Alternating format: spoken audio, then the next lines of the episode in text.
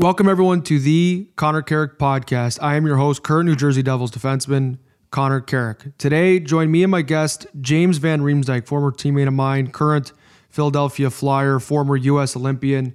We talk about our process around high performance, uh, physically, mentally, spiritually. He is one of the more skilled and consistent goal scorers I've ever played with. Uh, I'm truly excited about our conversation today. I learned a lot, some stories about him that I didn't even know uh, prior to today. Uh, let's do this. Thank you again from wherever you're joining us. And now let's go to James Van Riemsdyk.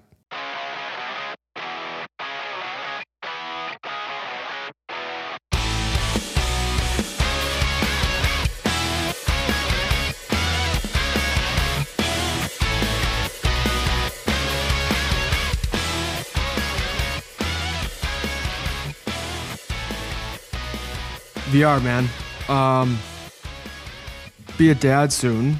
You're you're dealing with injury right now. We're on you know quarantine. There's a lot of uh, I guess un- uncertainty. There's a lot swirling, and I know you and your routine and just how exhaustive you are. Always always thinking to prepare. Always trying to you know. It, I always respect guys like you that are trying. It seems like you're trying to play forever with your routine. And for people that don't know, um, you know JVR, I, I, we played a couple years in Toronto, and you know whether it's looking after what you eat, you know, your sleep routines and things like that. Like you're always looking for an edge, you're always tinkering. And I don't want to give you away, make you give away all the state secrets, but how are you, what are you doing right now on, you know, up in, up in Mini hanging out?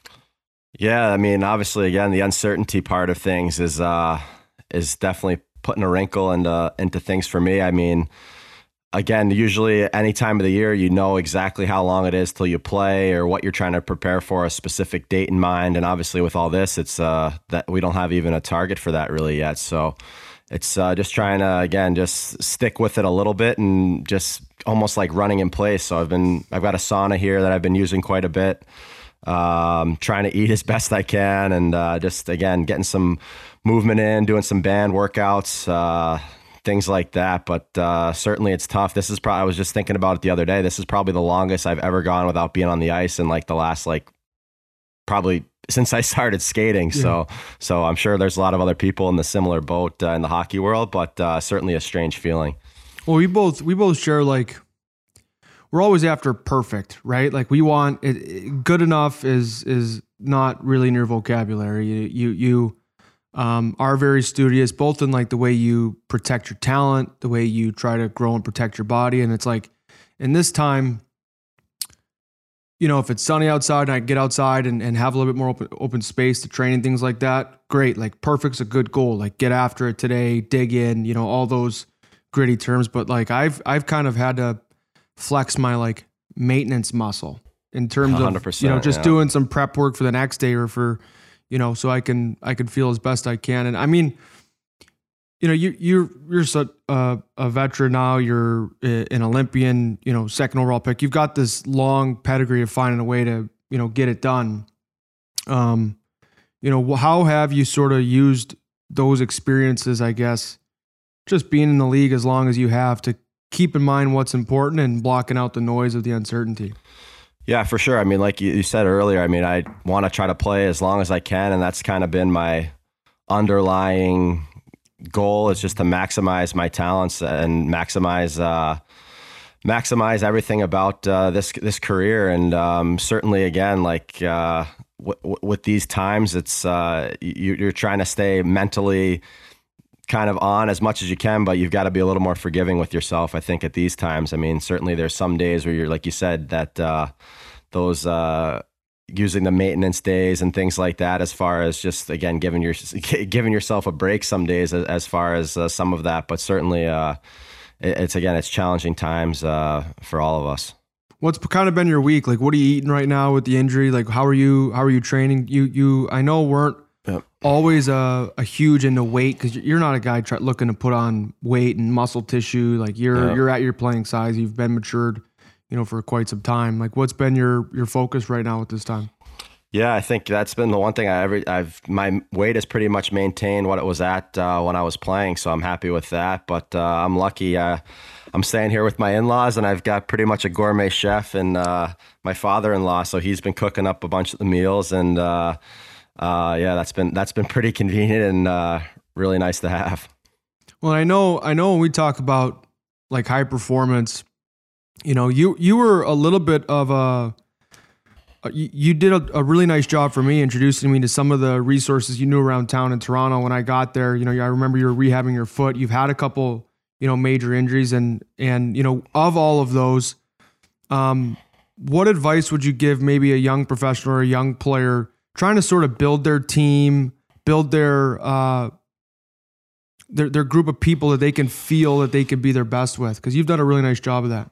Yeah, I think for me, it's just that I've always had that curious nature, and uh, obviously, I'm super passionate about just just my my career and just maximizing everything about hockey and things like that. So I think just that curiousness has uh, or curiosity has led me uh, led me to all down all these different roads and exploring all these different things. And obviously, everyone has a different sort of uh, makeup of what works best for them. But uh, I'm willing to try pretty much anything if I think it's going to give me an edge. So I think that's been great in the sense of it's it's it, again things evolve every single day. So if I'm always trying to find that that edge in the sense of what else can give me that extra one percent um, of uh, improvements. So uh, again, it's led me to a lot of great people over the years, and um, yeah, that's that's been uh, really really cool for me from just the learning aspect of learning from all these people and all these different fields and the different things that I can try to apply to to my own career and my own uh, my own um, health and stuff like that.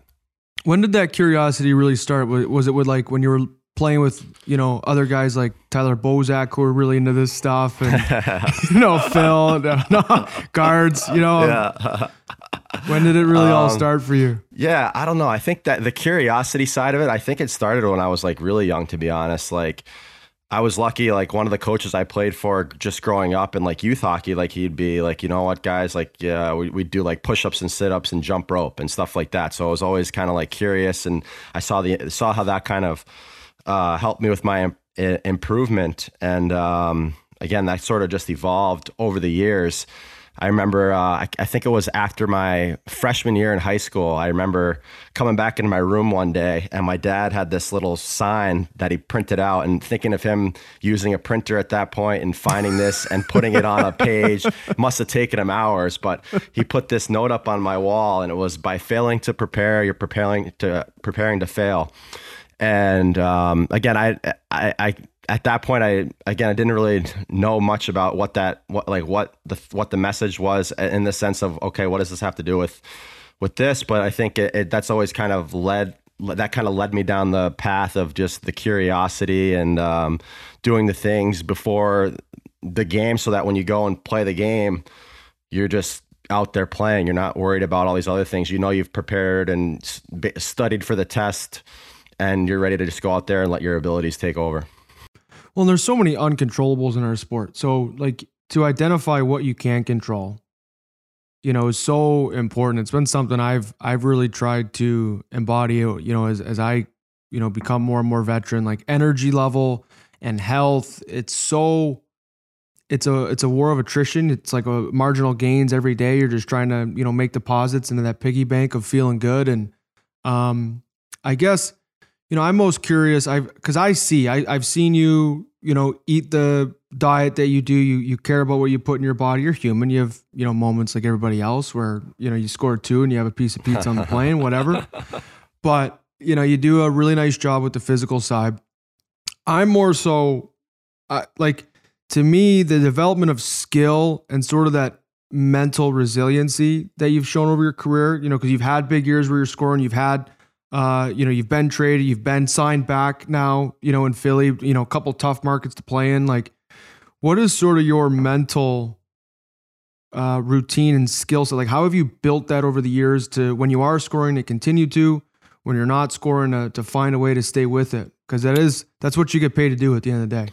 Yeah, for sure. I think uh, again, I think playing in these in the markets that I've played in, certainly just thinking about my career professionally, um, that's one of the things I think that brings out the best in me. I think I like playing in kind of a little bit more under that uh, spotlight where again you know if you don't score for a few games you, there might be a story about it so that's going to toronto and seeing stuff like that was uh, was always interesting but i think i love again i think playing in that as far as mentally i think it just just being almost immersed in the in um, in hockey. I mean, I I love what I do. I care about what I do. I'm always thinking about it. Sort of playing places where that matters um, to the people in the city and the fans and the organization and things like that. I think that that's always kind of brought the best out of me, and I kind of love being in that sort of environment and atmosphere. I think uh, that for the as far as like my mental. Um, just mental ability to have that to find that consistency every day. I think that certainly uh, is a part of it, and it definitely helps uh, bring out the best in me. So mentally, like, do you have? Because I'm, I'm I'm definitely curious about how you developed the skill set, and I and I want to talk about, you know, your youth hockey. Uh, but first, just mentally, do you have like a, a I don't know, from a mindset perspective, do you have a gratitude practice? Do you have a visualization practice? Anything that kind of gets you into a flow state you know, pre-game because you know you and I have both, uh, you know, been in the NHL long enough. Like the NHL doesn't wait for you to get going. You've got to arrive ready from shift number one because you're always yeah. being evaluated. We're a little bit different. You've had you know a lot more success in your career, so it's something that I've really gone gotten in tune with. Where I used to let the game kind of get me in the flow. Like ah. I'll warm up. I'll do my stuff, you know, my my mm-hmm. visualization stuff. Listen to my song, but you know, after a shift or two, you make a play, you get hit. Okay, now I'm going. And, you know, that was a luxury I didn't necessarily always have at the NHL level. Like I had to prove myself from the moment I stepped on the ice I felt during warm up. So what's what are some tools that, you know, you've developed over the course of your career? Yeah, I think uh, for for those mental things, again, that stuff in the last couple years, I think I've started to realize just the um, the different things that you can do uh, to help that as far as like a routine because like again it's always like you, you get told these things oh you got to be mentally strong or you got to do these things or do uh, work on strength or whatever like do these different things on the ice and it's like what does that look like? Like how do you improve that? So there's different things i've definitely been exposed to over the years and the, and the last couple years i've found just doing some different breathing techniques and stuff like that that's really kind of helped me kind of focus in and be a little bit more present in the moment as far as stuff before games. And I found also again like stuff to help me sleep and and things like that. So I think that's a big thing that a lot of times uh, again it seems like just in, in over the years of exploring different things, it seems like something that uh, again it's such a basic thing. You think like how many breaths do we take in a day, but it's something that maybe you don't really get taught a ton about. So that's been really cool for me to learn a lot about over the last couple years. I I uh, I find the breath work. It's always available. It's free to everyone, um, and I like both sides of it. I can use it, you know, to kind of heat up the body and get real juiced up for a game if my energy's down, you know. Or I th- I thought it was great you touched on that, like the post game, being able to get down and sleep. Like in all the movies you see, you remember the Titans growing up and all the pump up you know, sports movies, Miracle. You see the big speech before the team puts on Thunderstruck or whatever mm-hmm. fired up, you know, song, you, and you mm-hmm. get fired up. But like, you know, the art uh, as an NHLer, like you're playing so much that that post game routine to get ready for the next one is is as important as that pre-game. And it's something that I didn't really have coming into the NHL that I needed to develop really quick. Yeah, you know, for sure. And that's something for me, like you said, like there's there's uh as far as my routine, there's lots of different things I'll try to do. So like that was one of the things uh again that I've only maybe really focused on a ton in the last couple years and I've noticed huge huge uh, improvements as far as just how do I feel day to day. Um, don't feel as beat up and stuff like that, and just feel more ready to just again pre- just prepared. I guess every single day to be able to just be at my best and not have it be be sluggish or, or more sluggish, I guess, without doing things like that or more stiff or things like that. So, um, yeah, like that that post game stuff is uh, is pretty huge in that sense. So post game, like I was using either like a meditation app like Headspace or I think Calm's another one I've used. Uh, I'll do the Wim Hof breathing, you know, kind of like the big, uh, like 30 breaths into the breath hold. I like that one. What breathing techniques are you using like before and after? Like, uh, what's the difference between the two, kind of? Yeah, I think um, well, kind of my stuff before game. It's a little bit uh, a combination of kind of getting being present, but also trying to breathe in a position where your kind of body is in a better posture. So, um, so that's kind of more my my thought process for like before, and then post game, it's just more deep kind of belly breaths, almost like close your Rest, eyes. digest, yeah, chill right, out. exactly, more like that. So as far as like specific protocols, um, again, that sometimes that'll get adjusted, but I kind of just more go a little bit by feel with some of that, where just like that kind of I, I feel better like just doing it like that. I'll, it's more pregame where I would say I use something a little more specific, and then postgame just trying to just just bring yourself down as far as just taking those deep breaths, having your eyes closed, and just trying to chill out a bit. you know, pregame, you are a player that you you do score, you do cor- score consistently, and you do sort of have a trademark, like hash marks in net front. I haven't played with anybody better. Like the next shot I give you waist high that you miss the tip will be the first. Mhm. Um, you know, is there like I don't know, get I guess what's your mindset around scoring? Like what when you are scoring, what are you consistently doing well?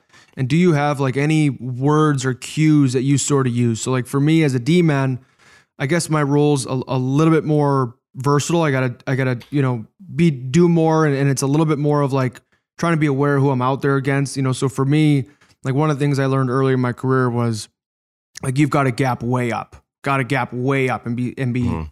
you know uh, beyond the right angle. Like you had to be so aware of where your winger was because guys blow the zone, you know, so fast. Um, you know, another thing that I like, I don't I don't really write it on my stick. I don't really like to do that, but uh, was like find your box out early. Was you know as a smaller guy had to make sure. You know, I found my box out the dot because if it got all the way to the net front, you know, it gets more difficult from there. Yeah. Um, you know, and just like our buddy Jake Gardiner, I tried to take as much pride as I could in my first pass. And as long as I followed those three things, like my Yeah. game kind of fell in line. What's Yeah. kind of your foundation or like what verbiage do you use with yourself? Yeah, that's a that's a good one. I, I remember actually the kind of things that I think before the game is just uh, I'm trying to think which which coach it might have been in uh I- in an end of year meeting I think I had with uh, Ron Rolston uh, when I played at the U.S. program. He Mhm. kind of asked me one time and we were chatting just like, what do you think um, when you're playing your best? What do you think you're doing? So I I we I kind of thought about it and then we chatted about it. So I was like, obviously, just being competitive, uh, skating, shooting the puck, Mhm. and then being physical. So um, I think maybe just with how the game is now, that's kind of some of those things are. Obviously, the skating aspect is so important now, and the competitiveness has always been important. But I think the physicality part, like, certainly, it just seems like uh, the time, like, you have to finish your checks in the right situations and not necessarily just go chasing for it. But uh, those are certainly things that, uh, again, I think just just being like physically in those areas, and um, uh, for me, it's more more I say that part of the physicality than like going out there running around. But uh, I think that's kind of again when I'm at my best, that's kind of how how things are going. When I, I, you know, just interviewed uh, and talked with Zach Hyman, and both of you, I thought were interesting in that, like, two of the more consistent players in your roles that I've ever played with. Like, I I just felt like playing with you two very different, you know, in terms of, Mhm. of skill set, what you guys do, but like just that clarity uh, with which you tried to play with every night, you know, was something I always looked up to as I was trying to, you know, establish, you know, my role as a D man, um, you know, in this league because it is such an art, you know, learning to like you're either in the NHL. There's really I find like three types of players. You're either the bona fide, you know, mail carrier, the superstar, the one that you know everyone knows is on the ice, uh, the guy that you know makes those guys you know look really good. So for Hyman's, it's more getting the puck back. For those guys, for you, it's like finishing the the high end, you know, touch plays around the net, or you're the, guy that can defend them. You know, and it's really it's amazing the way the NHL has gotten you know more clear with those lanes and and just how much more skilled it's gotten. Even since I know when you came in the league, I came in the league a little after you, but talk about how the game's changed since since you started as a as a young flyer. Yeah, you know what? I, I, I've again, obviously, you have a lot more time now to think about different things, and uh, you see things on Twitter, and uh, they are re- replaying a lot of old games. So, uh, certainly, just thinking about some of that stuff in my first team, and just thinking about just the sheer just toughness that we had on that team. Like we had guys like my uh, Aaron Asham, uh, Dan Carcillo, Ian Laperriere, Riley Cote, uh, just tons of guys that brought like that, just that element of like basically you're not going to mess with our team. So that was my first uh, like in my rookie year. I played a lot with Aaron Asham and uh, and Claude Giroux, and it was awesome having uh, Ash out there on the ice with me. Just because anytime anyone even like looked at me, he'd he'd, he'd, he'd, basically switch wings with me, and, and then he'd and then he'd he'd have a word with uh with the other guy there. So so no, uh, as far as just how that's kind, of, I mean, again, just speaking of the difference in the game now, obviously, uh, some of that is uh, not as prevalent. Um, just game to game, obviously, I think there's still. It's uh, we still have obviously the, the fighting aspect. It seems to be now a little bit still those emotional sort of fights when two guys are battling it out and then want to want to settle things and that sort of stuff. But certainly, uh, it's not quite as uh, um, consistent as it was uh, back when I first started. Well, you are reflective, like you know that way. I, I'm trying to do the same thing. Even watch old clips of you know my OHL uh, conference final game against the London Knights was on the other night on YouTube, and I watched like the live broadcast, and it was so much fun to see like some of the different habits, just how different your skating looks over the years, or maybe what you know the height of your stick was you were using at that time. You know but i i do want to talk we never really talked about it until there was one uh, we were on a father's trip and i think we were talking about like key memories we had growing up and i started talking about the the blackhawks stanley cup run and i had totally blanked that you were on that team mm-hmm. but like i like you know looking back it was earlier in your career you know invaluable experience between you know the the comeback against boston and then the Stanley Cup final. Like, I don't want to reopen old wounds, but you know, what have you, you know, have you thought much about that? Have you, have you, what have you learned and, and really taken from that? Because you know, NHL uh, Stanley Cup experience, you, you, we see it at every trade deadline. We see how valuable it is. You know, when teams decide to sign players, like you can't replicate it unless you've been there. And you know, I, I've always been.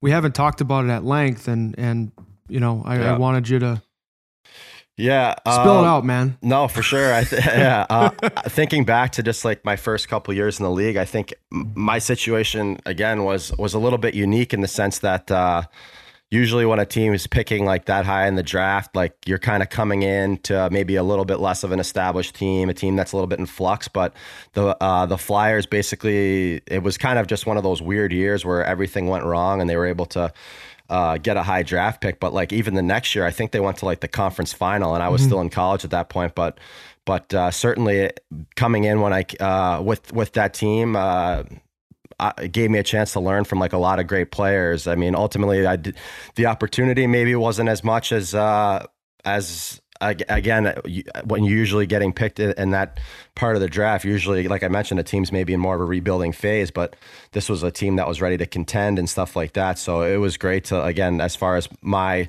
kind of, uh, baptism under fire, I guess, where you get to yeah. get to play in meaningful games and you're on this deep playoff run. And again, I my first playoffs, I was terrible. Like it was, I, I, I didn't understand the desperation. I like again, it's a whole nother level. But going after going through that the first time, and then the second uh, go around the following year that I had, like as far as just my personal development, like I, I was so much more ready. And then you realize what it what it took and all these different things, and I was able to be much more successful. But yeah, I'm lucky that I got a chance to not only just play on a good team, but also learn from guys that were great in these moments. Guys like again, like Danny Briere, who always every single playoff seemed he to magic. he was yeah. unbelievable. He's, he'd take his game to another level, and guys again like Chris Pronger, he'd won a won a Stanley Cup, and um, again in the, in the past, but like the, those were two guys, Ian Laperriere, just the guys that just with the sacrifice and the, the different level they brought it to in the playoffs. I think uh, that was unbelievable for me to see early in my career like that. And then I think again, like going forward, whenever when I've gotten the the the opportunities to play in the playoffs like that, I think again it's um, just it's it's I think uh, it helped help set me up for the rest of my career just to know what it takes to be successful and uh, and things like that.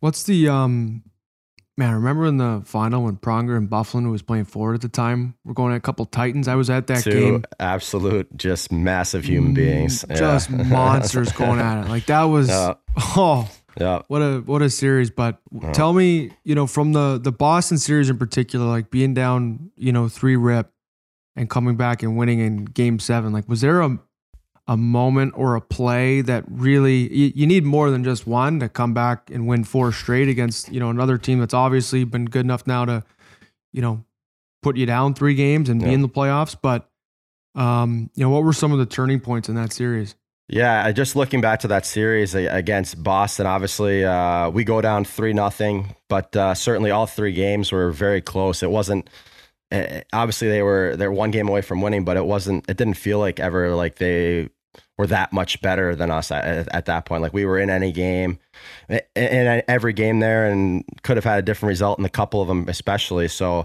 just remember the the game. I think it was game four.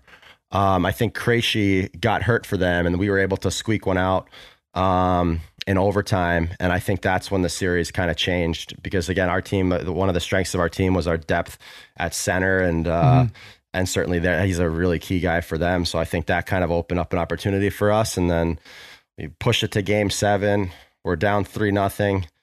Um, I remember the coach called a timeout like with maybe like six or seven minutes left in the first, and we're just like, we're just he's just like, you know what, just focus on getting one before the period. And then I was able to, I probably scored one of the flukiest goals of my career, and that's that's saying something for some of them that I get. But uh, but yeah, just threw one on net and hit a defenseman, went through the goalie's five hole or something like that, and. Uh, and then yeah, then and then again, obviously we were able to just we stormed back, and I think we won four three. So uh, so yeah, that was one of the craziest things I'd as as far as again getting a ton of experience in year one, it's like you're down three nothing in a series. Usually, I mean, I'd never played in a playoff series like that ever before, mm. as far as like best of seven or whatever. So I was a little naive to how special it was, I think. But now looking back, it's like you realize it's it's happened like what maybe like less than one percent of the time uh, when teams are in those situations. So uh, looking back on that, that's something that was pretty pretty cool to to be a part of.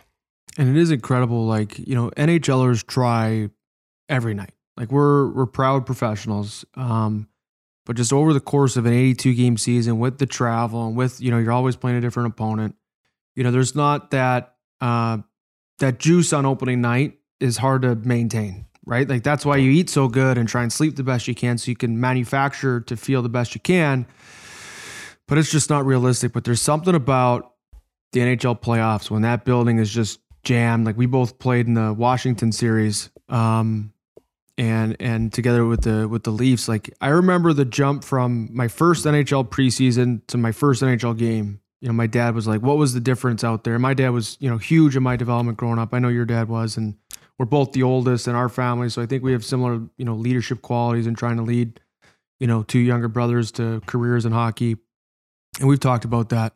But I, I was talking to my dad after I go, you know, it's almost like they decided to tie their skates tonight.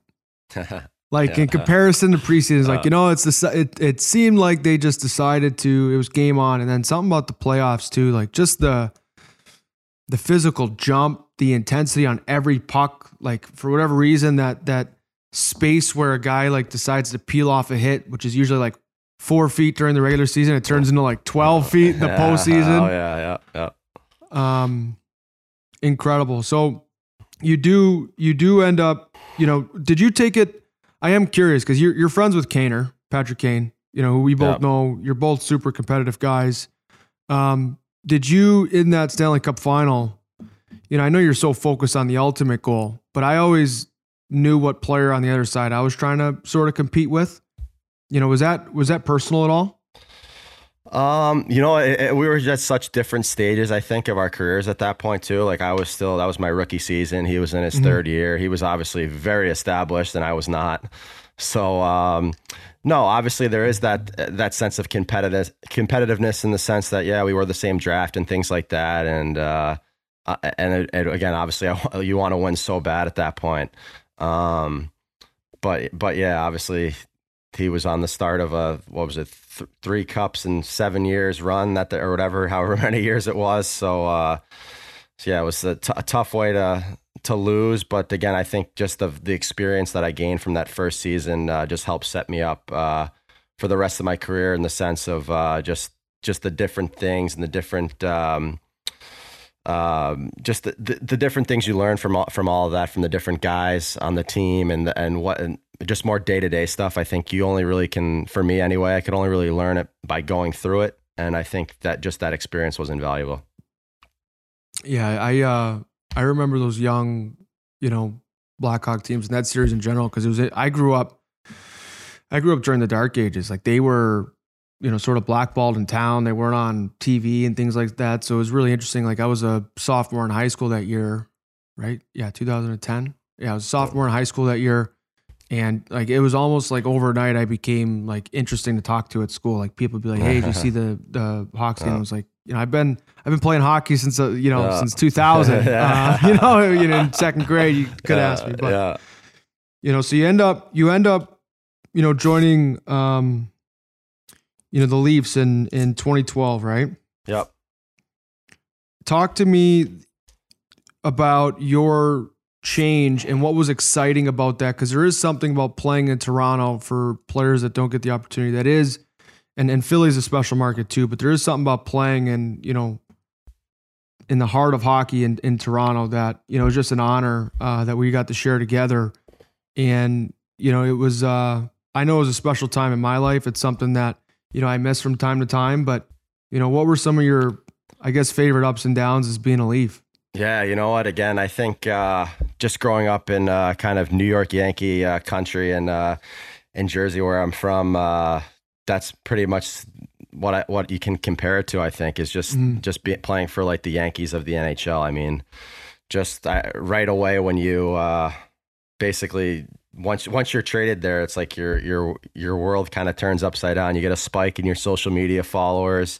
Um, yeah. all of a sudden, like you you become a little more recognizable. I, I remember driving there actually um, for the first time. Uh, I crossed the crossed the border and I'm I'm jacked up, ready to like I'm not too far, obviously away from uh, from the city, so I'm jacked Mhm. up. I'm, I start to to speed a bit, and uh, I end up getting pulled over probably within like half a mile of the border. I'm like, oh, here we go. What a start to this. And uh, I, I get pulled over and I, I put my window down and I'm like, sorry, uh, I think I was speeding a little bit.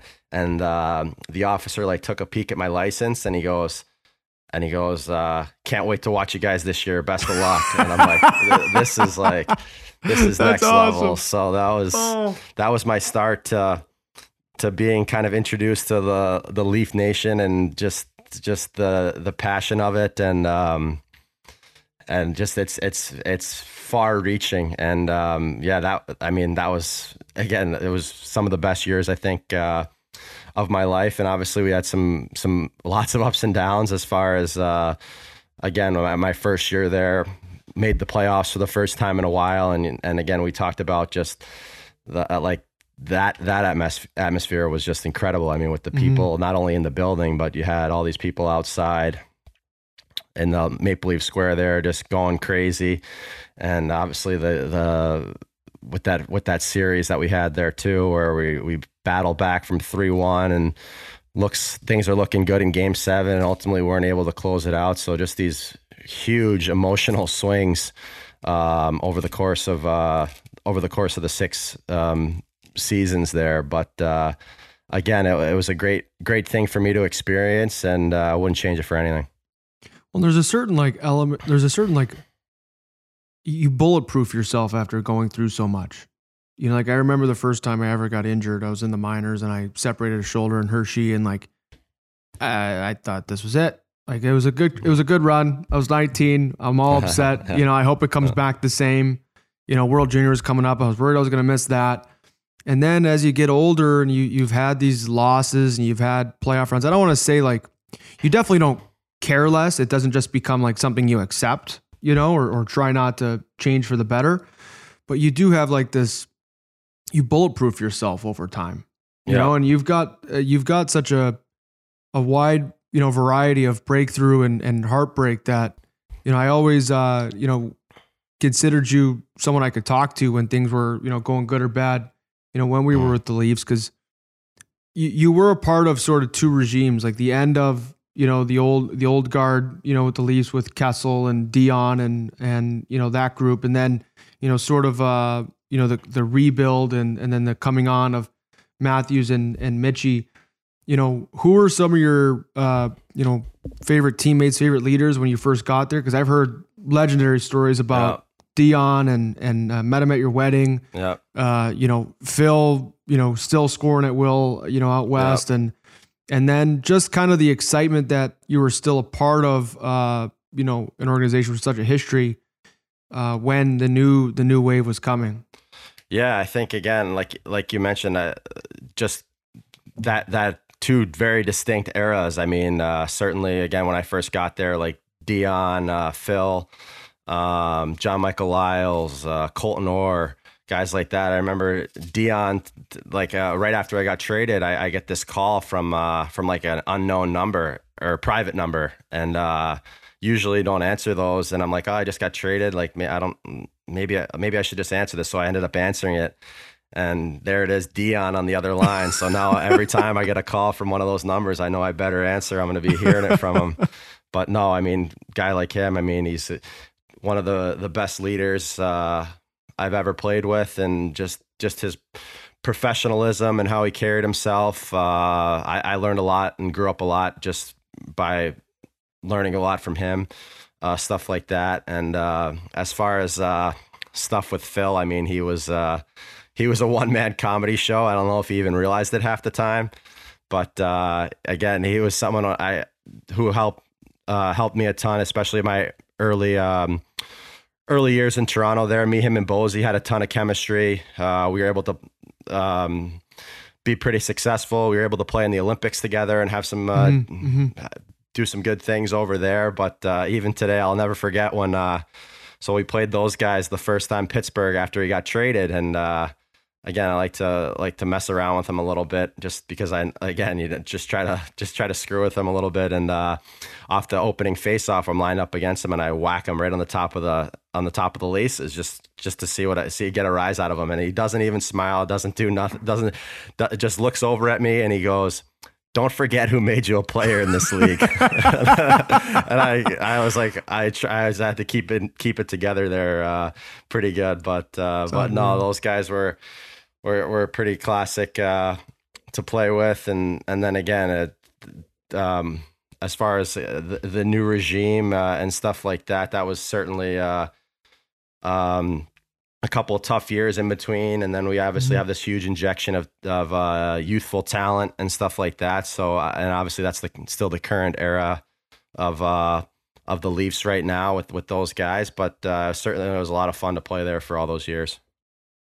Yeah, it was cool. I remember sort of in the beginning, there was like this, there was this energy every day, you know, that the team was going to be, you know, really good really soon. And you wanted to be a part of like who, you know, the brass identified as, okay, this guy's a part of the core, you know, moving forward. And you were a lot closer to, you know, uh, staying there than, than I was, I think. And, and, you know, you had a lot of success with those guys as they, as they came in. What, what young talents. Kind of a show too of just how different the game's gotten. You know, with the the youth, you know, being able to play such a skill game right away, like you were talking about earlier in Philly. You know, the, the younger player can is is doing more nowadays. It's cool to it's cool to see. Um, t- what what do you remember from Sochi? Because that's such a you know being a U.S. Olympian. Like I can't think of you know the two things you dream of growing up in hockey, right? Like Stanley Cup and to wear your country's jersey um, you know, you've you've you've you know almost come really close to doing both, but you you nailed the um, Olympic showing. Talk talk to me about that. Yeah, I think uh, I remember watching like the U.S. on international hockey just growing up, and then um, I remember watching a 17 year old Phil Kessel at the World Juniors. Um, and I think it was in like North Dakota. I remember this guy just flying around and just just absolutely dominating. And then again, I got a chance to play at the U.S. program, and then you kind of really realize how much uh, how much of an honor it is to get to play for your country, and how those opportunities should be should be cherished and things like that. And then you kind of at that point you're like, wow, how cool would it be to be in an Olympics one day? So to fast forward and to get a chance to not only play there, but to have that that 17 year old who was dominating as my roommate and line mate was uh, was uh, was pretty sweet. So um, yeah, we uh, as far as it, uh, Sochi, um, yeah, it was uh, just that whole Olympic experience uh, was was definitely pretty cool. I mean, you're walking around, you're seeing all these other different athletes from all these other sports, and again, it's it's it's almost a little bit different for us just because like we're obviously NHLers and doing this pro- professionally and this is like a kind of a cherry on top but you also have people there who literally train like 4 years their whole life just for that like one race or one meet or one event or whatever they're doing. So like there's certainly a uh, it, it's cool to be around all that just because again everyone that's there is kind of there for it's like a business trip obviously to to to take care take care of what they're there to do but also just trying to soak all that in and being around all that was uh, was was really cool that was something. Did you learn anything? Like, it was were were there any sort of like tricks of the trade or um, you know athletes at that Olympics that you really looked up to and maintained a relationship with? Because you know, something I've even thought about on on quarantine is Olympic athletes. You know, yeah. like we're usually training. If you are out of the playoffs in April, you know, you know in September, and I mean, gosh, that feels like a, a huge macro training cycle. You're like September's forever away. Yeah. Um, you know, but I've tried to channel like you know my respect for Olympians who you know if if they're in the 200 meter or whatever like they train four years for that you know uh you know minute and a half of prep up to the the track meet and then they run and you know it's it's another four years till they you know really get to the pinnacle of what they're doing again. Yeah.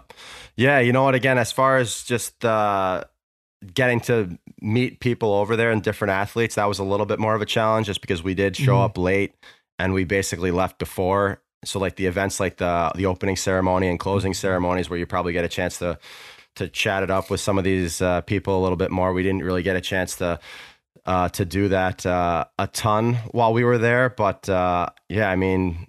Um, I'm trying to think like uh, obviously just uh, with Phil, like his sister was there at the Olympics as well, mm-hmm. so it was kind of fun to watch uh, watch her. And um, I, I, remember being at the gold medal game where they had that like 140 foot shot at the empty net that hit the post, and then Canada comes down and ties it up, and then uh, wins it in an overtime.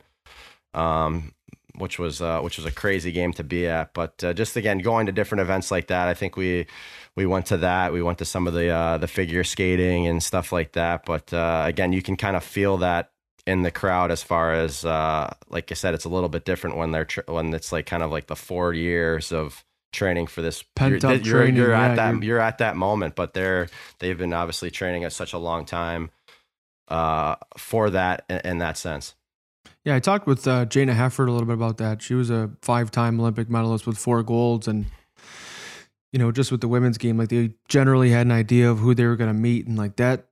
You know, I'm friends with Kendall Coyne. Like that uh, disdain for their opponent is so real, and and it's something that I always look forward to. You know, I hope I hope uh, men's hockey returns to the Olympics, but the women's hockey is always an outstanding, outstanding event. The, the, yep. Those women work so hard for so long to to go ready, you know, to yep. go beat you know someone they likely played the the last year. Yep, for sure. Yep, and then again, like with that, they I know leading up to the Olympics too. It's like obviously the U.S. and Canada are usually the favorites, and they've played each other like ten times leading up to it, and this is going to be the game for everything, right here. So that that aspect of it was pretty. uh pretty interesting of all the the grind of all that and all the probably the just the mental side of uh, of all the thinking about all those games leading up to it, and then that's the game that's for everything. So, yeah, it's it's unreal just the amount of pressure. It's like uh, you know waiting four years for a game seven. You know that's coming. Um, Talk, tell me a little bit what, what, that was like rooming with Phil because I do know there's I remember you know like mm-hmm. my first training camp as a as a young Washington Capital like I remember like the sort of different milestones. It was like you know Mike Green. I came home and told my wife Lexi, you know, hey Lex, Mike Green said hi to me today. You know because he was a couple years back tucking thirty a year from yeah. the blue line. Like he was he was my guy and you know uh, getting a. It's almost like you're meeting I don't know, like you're you're you're meeting like this character you're meeting this character that you know, you've oh. seen, you you feel like you know them well yeah. and like they know nothing about you. Yeah. So it's like this Yeah. No, for sure. I think well, again at that stage uh in, in my career, especially obviously I think that was what after my fourth season or fifth season mm-hmm. it was in the league. So uh, certainly you get to know a few guys a little bit more over over those years. But uh, but again, it's like you said, going into those uh, events like uh, like that and playing on a team with uh, with guys like that, you get you get to know guys a little bit better and see what they're all about. And um, again, one guy that I didn't know a lot before that's become a really, really good friend of mine is uh, uh, Paul Stastny. So, again, he was a guy that was really, really fun to play with over there, and I've gotten pretty tight with him over the years. And uh, just again, he's someone again who's also into just Yeah, very finding finding an, finding an don't know him at edge and uh, just doing whatever it takes to to improve uh, his craft and stuff like that. So again, after just playing with him there too, you get uh, get an extra level of uh, respect for him. And again, with Phil, it was it, that, that thinking about that year, we we had gone into the Olympics on an absolute heater, like uh, with the Leafs, like we were playing super well, like we were scoring a ton, and the team was doing well. And then we again going over to the Olympics, uh, again. We, we had a, some pretty good chemistry going, and then obviously running into just a complete uh, buzzsaw in Canada. I think the game was one nothing or something like that. But just again, it's uh, just one of those things, uh, one of those games where that uh, that sort of happened. And then Mhm. coming back from that Olympics, I remember our season did not uh, did not go too well, and we ended up just falling out of the playoff picture and things like that. So that the other aspect of that was uh, was disappointing for sure too. So uh, eventually, we we both end up, you know, moving out of Leafland. You know, and you're you're back in Philly. Um, you you you sign a big ticket as a free agent. You know, talk about you know your your past season and just kind of where your focus is is next. Because I like knowing you, talking about previous stories is fun. We enjoy it. Uh, we talking about previous successes. We we enjoy it. You try to learn from, but like you're you always strike me as a guy like you're looking for what's next. You're you're focused on something else, and that's just kind of what's motivated you to you know this this place in your career. Um, you know, what's kind of your goal? I guess uh, you know in in quarantine, particularly as you as you continue to you know get healthy, but you know with the Flyers. Yeah, I mean, I, uh, for me, I, I guess the with the quarantine and the games getting uh, kind of postponed for now, I, I was I had just uh, broken a finger, so it's given me some time to heal and get things right and uh, be ready to go. So I've just again been focusing a lot on that and uh, with with our team, like uh, we had a lot of changes. Uh, Coming into to this season last year, we definitely underachieved a bit. So we come in this year, we have a new coaching staff, uh, bringing a, a, bunch of uh, Mhm. new key guys. Uh, I think again, uh, management did just such a good job of identifying the things that, that we needed as far as not only just like on on the ice, but just presence as far as uh, what was going to be a good fit for the locker room. And I think um, we had a tight team already, but I think these these different sort of personalities that we added to just kind of fit in perfectly and added the the right mix of what we were missing. And we were playing some of our best hockey uh, going into this. Going into you this break. We were on like a, I think we had a 10 game winning streak that just ended like the game before um, this break break started. So um, hopefully we're able to pick up some of that momentum uh, uh, when we're able to resume things. Well, and I think you know your identity as a player is is very well established, but sometimes you know you do deal with you know different management uh, staffs, different coaches, like they all demand and kind of have you know what they focus on you know differently. I think you've done a nice job over the course of your career of like adapting to you know what coaches want and and the way the team you know has their style of play, but you always have had that strong sense of identity of like. Uh, I'm James Van Riemsdyk, and you're going to find me at the net front. I'm gonna tip. I'm gonna tip a couple bucks in. You know. yeah. Yeah, no, for sure. I think again, that's always the the fine line. I think as for any player, I mean, uh, obviously you have to you have to buy into the the team structure and system and and things like that and what they're looking from out of you. But you also, again, there's a reason you are where you are, and you can't. You, again, uh, while there's times to adapt, you also have to play to your strengths um, in in that sense. So you, again, there's always kind of that that uh, that sort of line to try to to find the good balance uh, of those things. And uh, again, I'll, trying to find that chemistry with with different players and stuff like that. So uh, again, that's that's always kind of the part I think, uh, especially when you have a new coaching staff, uh, they're always trying to tinker with things to try to find that bex, best uh, mix and uh, the balance that works the best and things like that. So that that's always an interesting part of about playing for uh, for different coaches and certainly have an experience experience for playing for a lot of different coaches. I think it's probably been maybe in this is my 11th year. I think it's been like seven or eight of them. So there's Yeah. always that adjustment period, and uh, you try to go through that with a good good uh, line of communication and things like that. And um, yeah, obviously everyone wants the same same goal, and uh, as far as just being successful and helping the team win. So. Um, so yeah, ultimately having those good lines of uh, communication, I think, is is so critical, and you find and you see that all the the best teams, I think, have uh, have all that um, basically straightened out. And we we talked a lot about sort of your your mental resolve, your uh, physical resolve. You are you know going to be a father soon. You and and Lauren are expecting, and uh, you know, I was honored to be a part of your wedding, by the way. And and I Mhm. had Himes talk a little bit about uh, my ability to bring energy to the dance floor. I'm starting. I'm trying to start a you know, like a for hire cameo style Yeah, uh, but for like you know wedding crashers for, for dancing. Um, so if you can pump my tires Yeah, there, that'd be great. yeah. But you know, spiritually, like, how are you readying for you know this new chapter of your life? You know, because um, you are someone that is is very committed. You are someone where you know and and you believe you're always on the clock. It's a 24 hour you know job preparing for your craft and executing it and then preparing to do it again. You know, how are you? Where, where are you at? You know, spiritually with with the baby on the way. yeah, for sure. I, again, that's uh, I- something you you get all different people telling you all these uh, different things and trying to give advice and different things you can read and stuff like that. But I think ultimately, at least for me, like I think uh, just I don't know if realness is the right word, but like the reality of all that, I think is only really going to hit when uh, when the baby's born and uh, we're we're taking her home with us. So. Uh, again, it's uh, it's one of those things. I think uh, certainly you try to be prepared as you can for it, but ultimately just going through the different ups and downs that uh, that that new parents go through. I'm sure I won't be immune to any of that. So it's uh, again, it's a, it's a, it's an exciting stage of life. Uh, just for uh, for my family, and uh, again, I'm excited for my parents too. They're first time grandparents now, Mhm. and um, yeah, obviously during all this, uh, having a baby is is throwing another curveball into things. Nothing quite like having your first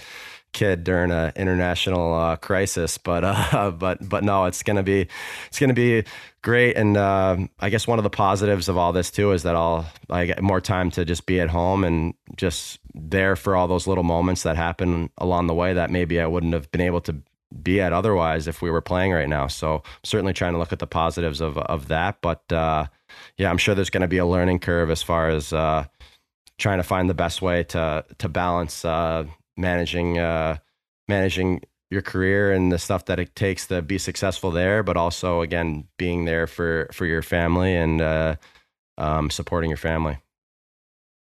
Yeah, I think uh, that's been something I've been really grateful for. You know, I know a lot of people out there are, are struggling, and and you know the NHL being on pause and that.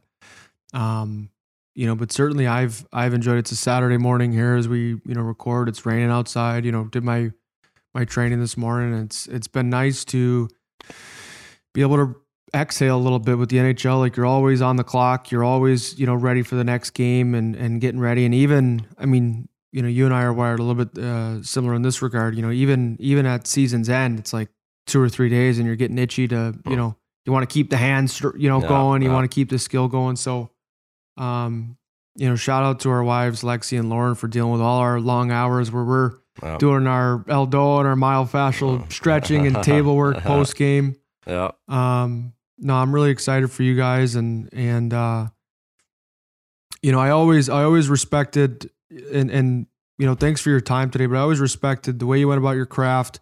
I always appreciate like your quiet fire. I remember uh, we used to you know live right across from each other when we were playing in Toronto, and uh, you know, I asked you for a ride home after you know one of the uh, plane rides back uh, after the road game and I was debating like it was a it was a really contentious game. I can't remember what the game was, and I'm like, you know, I was I was kind of unsettled with something with the way you know uh, the game had gone down, and and wanted to talk with a teammate about it. I'm sitting there, we're both like silent in the car, and I'm sitting there, and I'm like, I can't take it anymore. I got to bring it up. I'm like.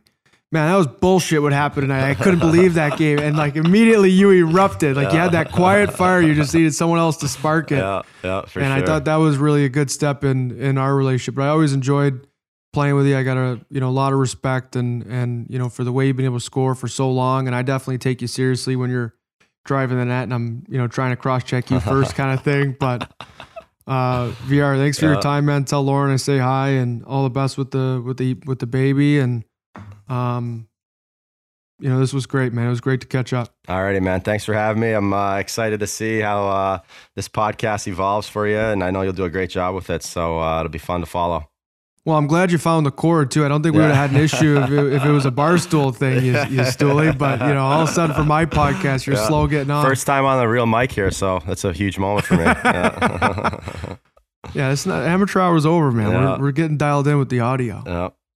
Um, so awesome. Thanks, man. I uh oh, I got I do have one final question, and Mhm. this is kind of an open floor mic question I've been asking every guest.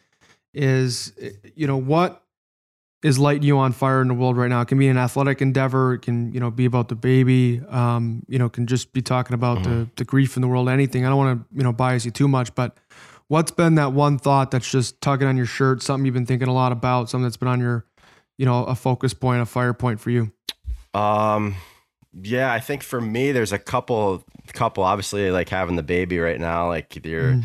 kind of that's always always there. As far as like, are we gonna have to head? Uh, what when are we gonna? I'm gonna have to be ready to, on call, obviously, to drive over to the hospital and be ready to roll. So there's always that. But uh, I guess for me now, um, like I, like most of the country, I'm sure watching that uh, the Last Dance about the Bulls. Unreal, yeah. So I, I found like obviously just so interesting all the cast of characters and just uh, and, now I've been reading a bunch of things just about Phil Jackson just because I think he's got a just his perspective and just reading articles on how he managed like again not only these great talents but big personalities and it's just it's so uh, so interesting how he seemed to be way ahead of his time in a in a in a time where kind of most coaches were a very maybe brash sort of um, uh, fiery sort of personalities. He came in with this sort of calmness and and presence that I think uh, maybe trans transcended a lot of uh,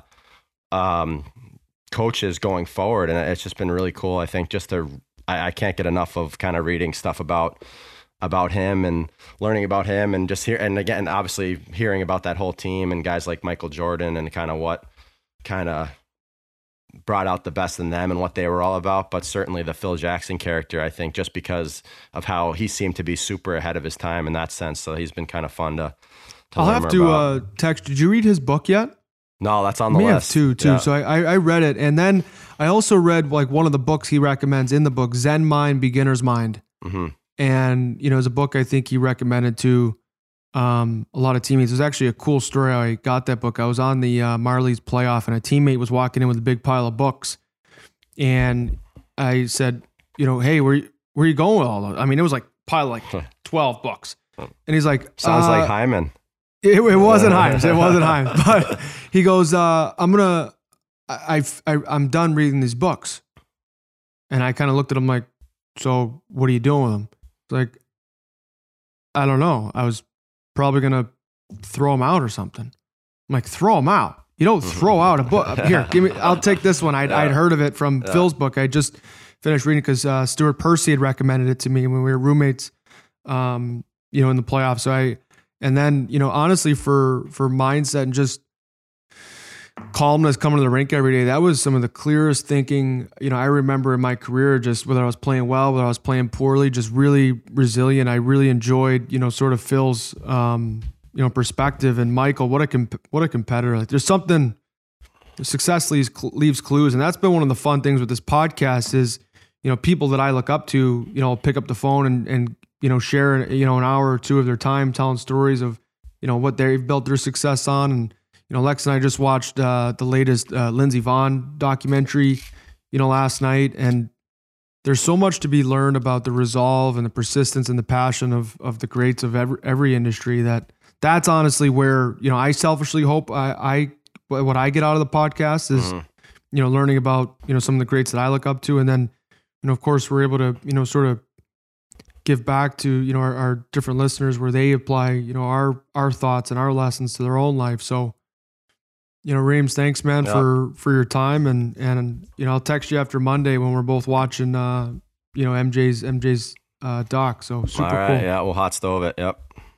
All right, bro. Have right. a good rest of your day. All right. Alrighty, Thanks, man. Yep. Thanks.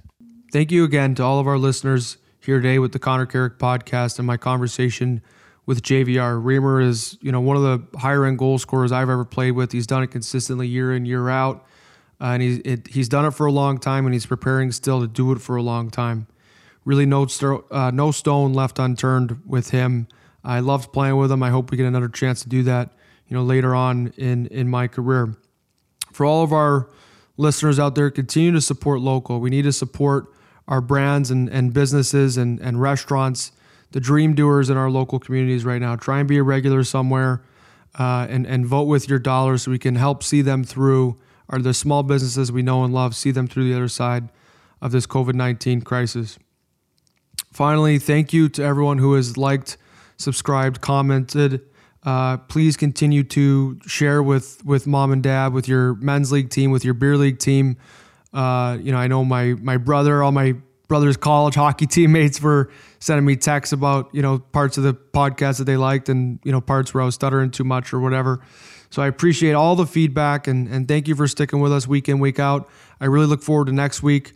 Uh, thank you for all your efforts for to support uh, the continued growth of the Connor Carrick podcast. Thank you.